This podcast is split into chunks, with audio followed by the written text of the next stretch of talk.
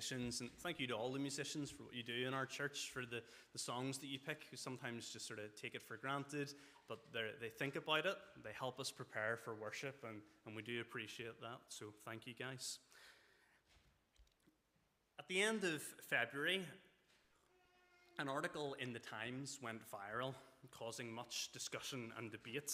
This is the title of the article: "My husband used to be hot. If I met him now, would I still fancy him?" The author, Molly Gum, originally posted the article on her blog, The Selfish Mother, a good name for a blog, writing about the challenges of growing older together. As a couple, when both individuals change over time. And the reason the article caused so much debate online is because Western culture's view of marriage is changing rapidly. What is the point of marriage? Kerry Sackville, a columnist for the Sydney Morning Herald, I'm sure you read it every week, wrote an article in response, and this is the title of this article: "Marriage isn't easy, but it shouldn't be this hard." And I want you to listen to these words, they're on the screen from the article. "I am suggesting that no one should have to endure 10 years of disliking their partner, or to live with another person when they would prefer to be alone. Why should they? We don't live in the 19th century. We no longer need to marry for property or for status or to raise children. What is the point of marriage in our modern world other than to bring us comfort and joy?" Sackville argues that in today's Western society, the main reason for marriage is about us. It's about our comfort, our joy, our pleasure. It's not so that you can buy a house. It's not because you're expected to in society. And it's not so that you can have children. Marriage primarily exists to make me happy. And she goes on, and this isn't on the screen, "We should be normalizing the right to be happy in our relationships and the right to walk away when one or both of the partners are miserable or unfulfilled." Marriage is about your individual happiness. And so if your marriage isn't bringing you joy, you should be under no obligation to remain in it. Is that true? I think we all know that it is not true. I think we all know that it is a lie, at least in theory, because I think sometimes in practice, we do treat our marriages as if the main point of them is to bring us pleasure and joy. Peter, in his letter, 1 Peter, his teaching on marriage couldn't be more different to what our culture teaches us today. This evening, I want us to see that the real point of marriage is to bring glory to God. So as I said, we've been studying 1 Peter for some months now, but here's a quick recap on where we're at in case you've forgotten where we got to, or maybe this is the first sermon in the series you've heard. So Peter, the well-known disciple and apostle, is writing to early Christians that have been dispersed across the lands. They're not facing state-sponsored persecution like you would in North Korea, say, but there is increasing hostility, maybe similar to what we're facing, or a bit worse. And so Peter writes to them to encourage them of their salvation, to remind them of the inheritance that lies before them, and to prepare them for how to live in the midst of suffering. In the previous passage to this, Peter told the believers to be subject for the Lord's sake to every human institution. That's the ruling governors or the emperor. For us, we're thinking our government. And then he writes, for slaves to be subject to your masters with all respect. Why? Why did Peter write these words? Well, Christians are called to obey people that are in positions of authority, for it's God that placed them there. These would have been difficult commands for their readers who may well have been suffering at the hands of the authorities. And yet we're told to follow the example of Jesus Christ, who suffered at the hands of the authorities, and yet he went silent and was killed on the cross for our sake. He is our example, and so we should expect to face suffering too. Peter tells the believers they will suffer when they live for him, just as their master suffered, and yet we're to continue to live holy lives. Why? Peter commands Christians in verse 12 of chapter 2, and this is a really important verse, not just for tonight, but for the whole of 1 Peter. "Keep your conduct among the Gentiles honorable, so that when they speak against you as evildoers, They may see your good deeds and glorify God on the day of visitation. This is the key message of tonight's sermon. This is the one thing that you want to take home with you if you're taking notes. What is the point of marriage? Holy conduct in marriage brings glory to God. Holy conduct in marriage brings glory to God. And we can observe this in four ways from the passage. So firstly, submissive wives lead unbelieving husbands to Christ. And we see this in the first couple of verses. Peter begins this section with the word likewise. Likewise, wives, be subject to your own husbands. And this word likewise lets the reader know that there's a similarity in what Peter's talking about now to what came before. Peter's just instructed believers to be subject to the governing authorities and also as slaves to their masters.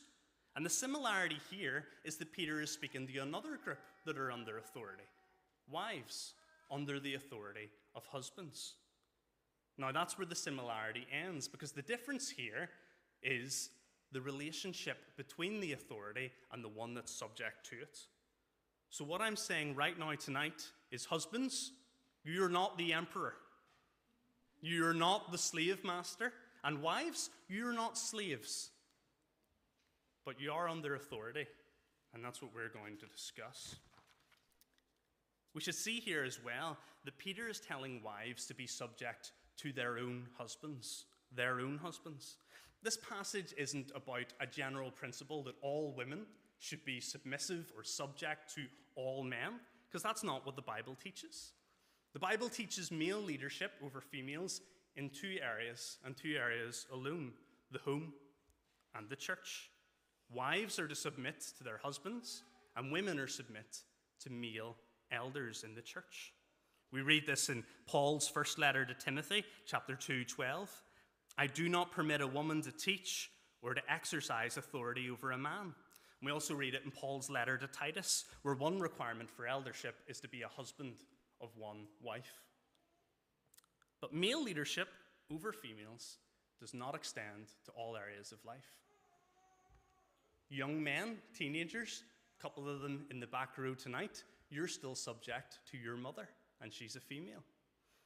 Adult students like Chris or me and Matthew in the evening college, there are female tutors, there are female lecturers in the college, and we're under their authority. They're our teachers. We listen to them. We submit to their teaching in that context. I am also subject to two female bosses in work. This is not what it's about tonight. We're not talking about men being more important than women. We're not talking about women having to listen to all men. We're talking about wives submitting to their husbands. I wonder, as a woman tonight, not me as a woman, but you as women, do you bristle at the thought of being subject to a man? Or to use the word that Peter later uses in verse 6, how do you feel about submitting to your husband? I think submission has negative connotations in our society. I know Christian women who removed the word submit from their vows. Didn't like the way it sounds. I wonder what submission means to you. It makes me think of martial arts, like an opponent submitting the other competitor to his will. And listen to what the Oxford Dictionary defines submission as. It's the act of accepting that somebody has defeated you and you must obey them. Sounds aggressive. It sounds humiliating. I wouldn't want to submit if that's what submission meant. But maybe it was just something that Peter was teaching. Maybe this is just one part of the Bible, and maybe we shouldn't really listen to what Peter was saying about submission. Well, we read the same other places in the New Testament. Ephesians 5:22, wives, submit to your husbands as to the Lord. Colossians 3:18, wives, submit to your husbands, this is fitting in the Lord. Titus 2:5, women should be submissive to their own husbands, that the word of God may not be reviled. So it's clearly not just Peter's teaching, but maybe it's just New Testament teaching. Maybe it's just something for that culture. After all, these letters were written a couple of thousand years ago. Surely wives today don't have to submit. We're in 2023. Well, in that passage, in Ephesians 5, Paul explains, for the husband is the head of the wife, even as Christ is the head of the church, his body, and is himself its Savior. And then later in that passage, in verse 31, Paul grounds that relationship in God's original creation design. Therefore, a man shall leave his father and mother and hold fast to his wife, and the two shall become one flesh. Wives should submit to their husbands, because that's how God first designed male and female. We see this again in 1 Timothy 2, where Paul's explaining why only men should be elders. So this isn't about submission to your husband. This is about submission to a male elder. But the reason is, for Adam was formed first, then Eve. Male leadership over females in the Bible is not grounded on the culture. It is grounded on God's creation design. It is how it is meant to be.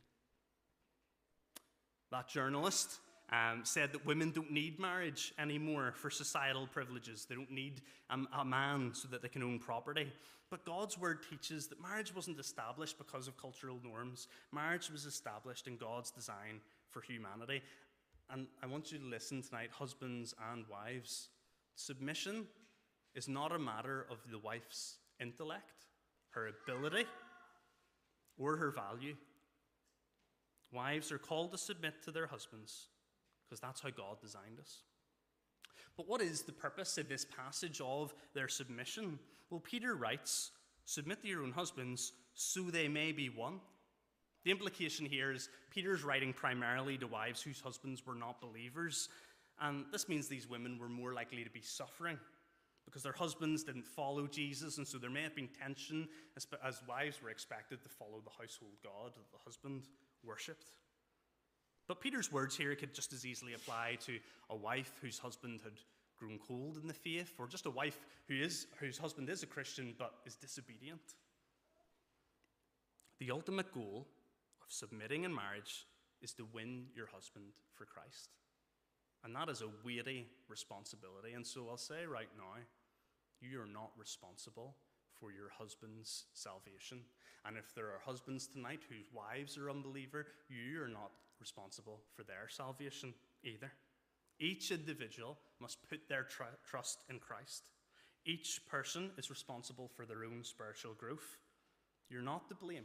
You can take every opportunity that God gives you. You can pray for your husband every single day, and he still may not turn to Christ. That is not on you. But why would this verse be in here if there is not hope that as a spouse you can play some part in bringing them to Christ? And that's a real encouragement that God would choose to use us this way. So wives, tonight, submit to your husbands so that you can win them to Christ. What a privilege. How can a submissive wife lead her husband to Christ then? Well, Peter says, without a word, by the conduct of their wives, when they see your respectful and pure conduct. Without a word. Does that mean that someone can be saved without hearing the gospel? All they need is to see your good conduct and they'll, magically just become to Jesus and ask him to forgive them? Well, we know that's not true, because in Romans 10, verse 14, we read these words, "How then will they call on him in who they have not believed? And how are they to believe in him of whom they have never heard? And how are they to hear without someone preaching?" No, you can't be saved without hearing the gospel. But rather, what Peter's getting at here is the image of a wife who nags and nags and nags and is constantly preaching to her husband, "You need to be saved, you need to be saved, you need to be saved." Is that going to win them for Christ? Well, we know the natural inclination of the heart would be to resist that. Rather, what we have here is a wife who, in her submission, in her respectful and pure conduct, makes her husband think, what's going on here? What's different? What is different about her? Why is she acting like this? And then a natural opportunity will come up. And there is wisdom needed to know when to preach the gospel to them, when to share it in words. And yet Peter says, by your conduct, that's the emphasis, by your conduct, you can bring your husband to Christ.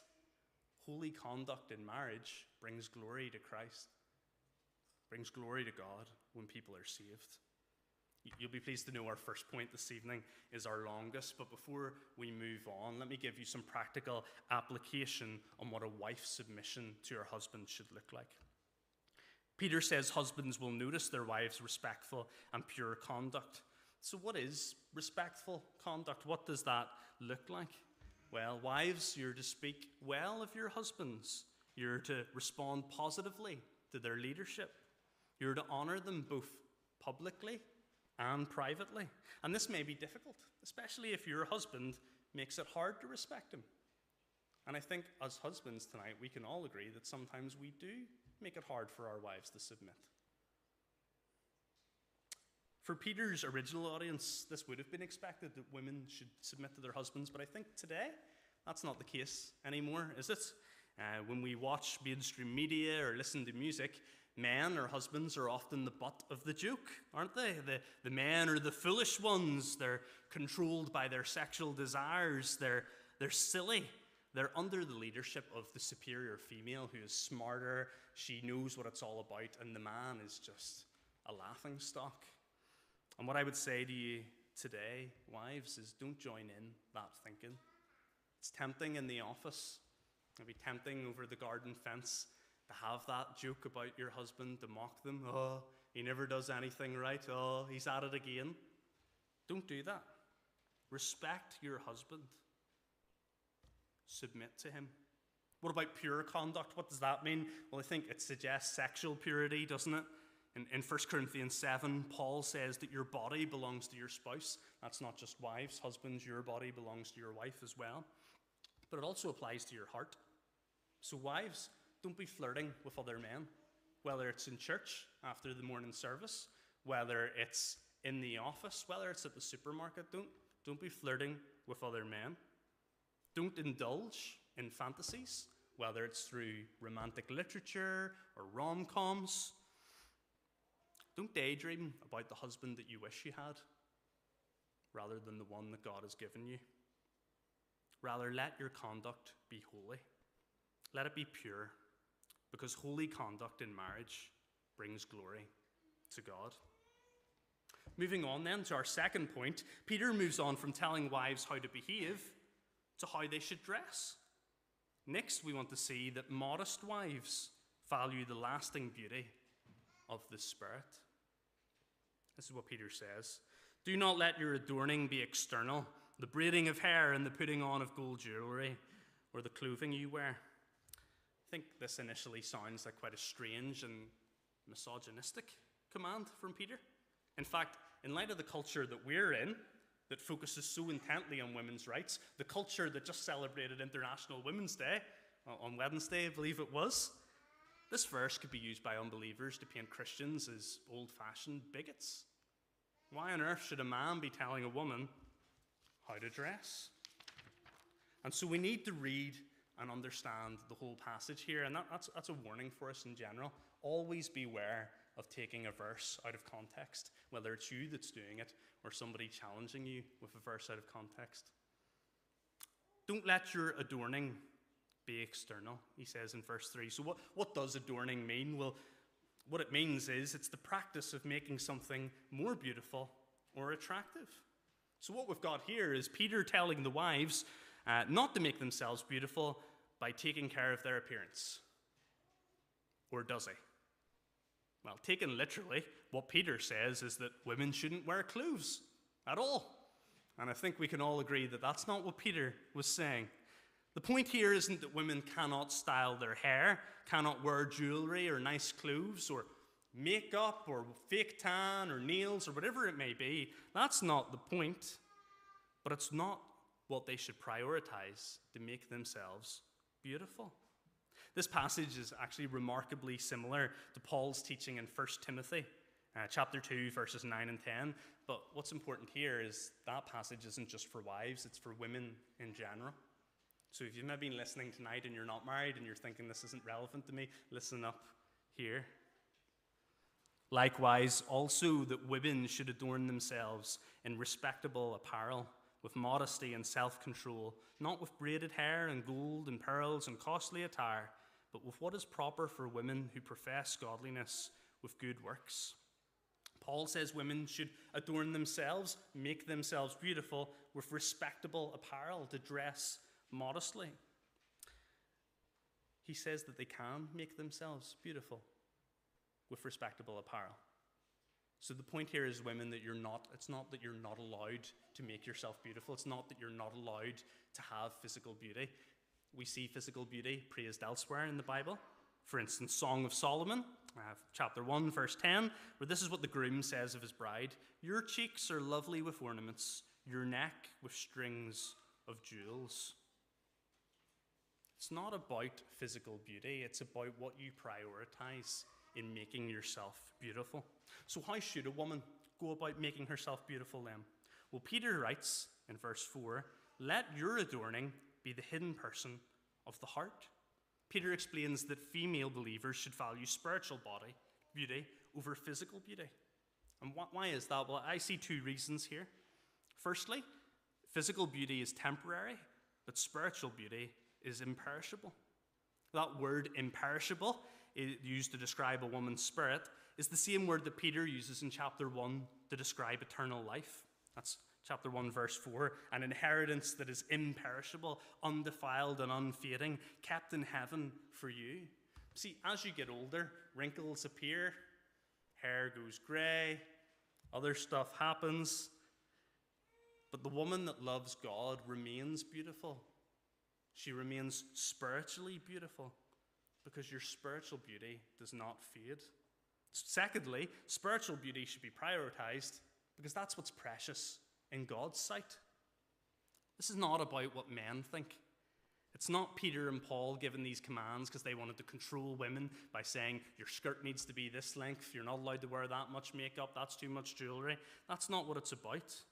This is about pursuing what God finds attractive over what the world finds attractive. Because prioritizing physical beauty gives the glory to you, but prioritizing spiritual beauty gives the glory to God. So what type of spirit is beautiful to God? What type of spirit is precious to God? Verse 4 tells us it's a gentle and quiet spirit. I wonder, women tonight, are you underwhelmed by that? Or a bit confused? What if you're a woman that has an extroverted personality? What if you're a bubbly, loud, infectious personality? Or what if you're like a leader in your workplace? Gentle and quiet doesn't sound great, does it? Does that mean that women need to be silent, that they need to be timid, they need to be withdrawn, there to look at just, not to hear? Well, Peter later describes holy women as fearless, so that clearly doesn't fit. You see, gentleness and quietness are not negative qualities, because Jesus was gentle, wasn't he? The Lord Jesus was gentle. And all of us, men and women, are told in James to be slow to speak and quick to listen. I think we can also read these words as humble, as meek. This doesn't mean that you can't have that bubbly personality. God created you the way you are for a reason. We're not trying to create robots out of the women. What it means is that if you're a wife, you'll submit to your husband's leadership quietly and willingly. You won't be abrasive, you won't be argumentative. Why? Because you know that that's what God designed marriage to be like. He designed the role of the wife, and you want to be beautiful in his sight, not in anybody else's sight. You dress modestly, and that's not plainly, modestly, because you want to be beautiful in God's appearance, in God's sight, not in the world. The way that you dress and the way that you conduct yourself as a woman brings glory to God. Holy conduct brings glory to God. And I want to make it clear here that modesty does not mean plain or ugly. Physical beauty is treasured in the Bible. Women can and should make themselves physically attractive, and that's not sinful. Men, tonight, you shouldn't seek to control your wives, telling them what they can and cannot wear, how to do their hair, how much makeup to wear. Husbands, we're going to come to you later on, don't worry. But women, please beware of dressing in a sexually provocative way. There is a temptation for women to dress in a certain way because it feels like their only weapon in the fight for power against men. Men are stronger, men have cultural power, men are accepted as leaders. Sometimes a woman's beauty is the only thing she can use to control a man. Don't do it. Dressing for the admiration of men shows the priority of your heart. As we read in 1 Samuel 16:7, man looks on the outward appearance, but God looks on the heart. Treasure what God treasures. Adorn yourself with godliness and a gentle and respectful spirit, because that brings glory to God. And I will say as well that this is an issue for men too, so don't switch off and think that it's only women that care about physical appearances. Men, the polished shoes you wear, the nice suits, the well-combed hair. And I think there's an increasing pressure for young guys to have gym bodies, to have that sharp fade, to look attractive. There's so many things we can use, men and women, to make ourselves attractive. Aftershave, well-groomed beards, muscles, fake tan, nails, eyebrows.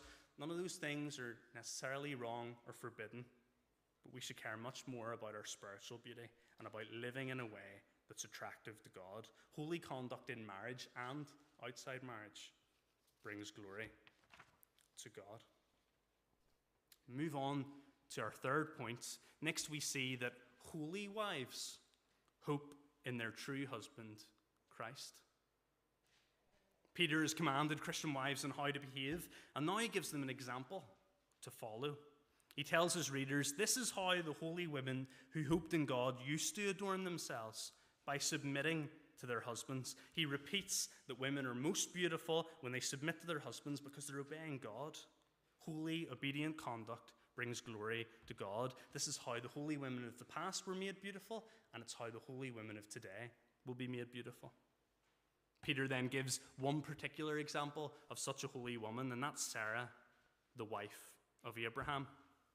Peter tells us that Sarah obeyed Abraham, calling him Lord, verse 6. And this appears to be a reference to Genesis 18:12.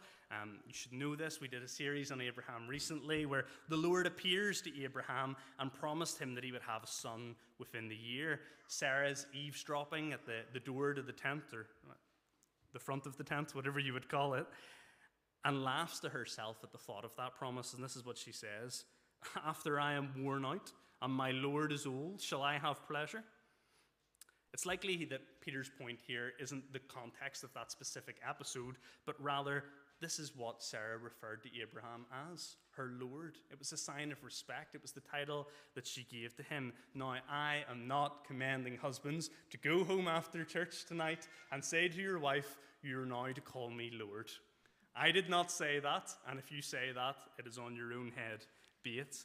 But wives can learn from the example of Sarah, who showed respect to her husband. You see, Peter tells wives that they are Sarah's children if they do what is good. Emphasis again on their conduct. We read in Galatians and Romans that we are Abraham's spiritual children if we follow his example of faith. Here, wives are told that they are the children of Sarah if they submit to and obey their husbands, if they do what is good and do not fear anything which is frightening. I wonder what might be frightening for a wife.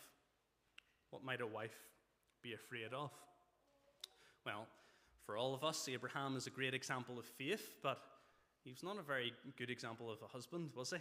For we read in Genesis 12 and 20 that not once but twice Abraham told Sarah, "We're going to pretend you're my sister, not for your benefit, but for mine," because he was scared for his life. He didn't worry that Sarah may end up committing adultery, that she might end up getting kidnapped or murdered or, even worse, punished by God.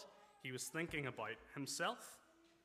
So I think Sarah had plenty to be afraid of, and yet she didn't. She submitted and she obeyed. How did she do this? Verse 5, the holy women who put their hope in God. You see, Sarah was able to submit to and obey her husband without fear because her ultimate hope was in God, not in comfort or joy, like our journalist, not in her physical appearance, not even in her own safety. Sarah put her hope in God. Sarah only had a glimpse into God's plan for salvation and redemption, and yet she put her hope in God, and that's why she's such a great example to Christian wives today. Perhaps your husband is unkind, unloving, lazy, a poor leader, a disinterested father. Maybe he doesn't listen to you or notice your physical and spiritual beauty. Perhaps he's reckless with money and wasteful with time. Fear not. Put your hope in God. Put your hope in your true husband, Christ. Earlier we read from Ephesians 5, and it describes Jesus as the groom and the church as his bride. You see, our human marriages are only to be a pale imitation of the one true ultimate marriage which is to come. Turn with me to the book of Revelation at the end of your Bible as we read some verses together. Revelation chapter 19. I'm going to read verses 6 to 9. Then I heard what seemed to be the voice of a great multitude, like the roar of many waters and like the sound of mighty peals of thunder, crying out, "Hallelujah! For the Lord our God, the Almighty, reigns. Let us rejoice and exult and give him the glory. For the marriage of the Lamb has come, and his bride has made herself ready. It was granted her to clothe herself with fine linen, bright and pure. For the fine linen is the righteous deeds of the saints." And the angel said to me, "Write this: Blessed are those who are invited to the marriage supper of the Lamb." And he said to me, "These are the true words of God." Jesus is preparing his bride right now for that one ultimate marriage. One day soon, we will be there for that marriage supper, and we'll not just be there, we will be in the marriage supper because we are the bride. You can put your hope in God this evening, even if your marriage is full of suffering and pain, because you're looking forward to the permanent marriage to Jesus Christ, your true husband. Now, I want to note at this point that this is not to condone abusive marriages or to tell you that you must remain with a husband who abuses you simply because your hope's in Christ. At the time of Peter's letter, women were treated like second-class citizens and they didn't have the protection of the law. That was not a good thing, and God's word did not teach that it was a good thing. But in 2023, we are blessed to live in a society where women are protected under law, or at least they should be. So if your husband is abusing you physically, emotionally, or spiritually, seek help. Go to your elders, go to the police. The governing authorities and the law enforcers that God's placed over us are his sword for this time. Punishment will come from God eternally, but for now, please do not stay in that abusive marriage. Please seek help.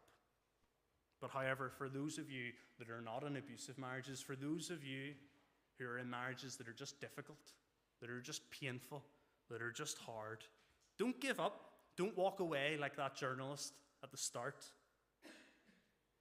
Your holy conduct in the midst of suffering in a difficult marriage brings glory to God. Put your hope in your true husband, Christ.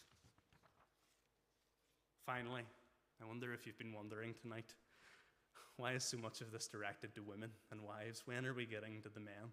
This isn't fair. Well, our final point this evening is understanding husbands honor their wives.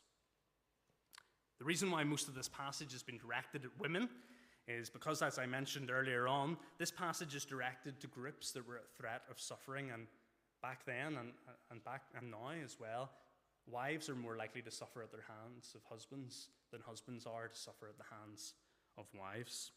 There is much teaching elsewhere in the Bible. Ephesians 5 and Colossians 3 are good places to start on how husbands should conduct themselves, but the very fact that there's some teaching here in 1 Peter is telling, because there's no commands given to ruling authorities. There's no commands given to slave owners, to masters, just husbands.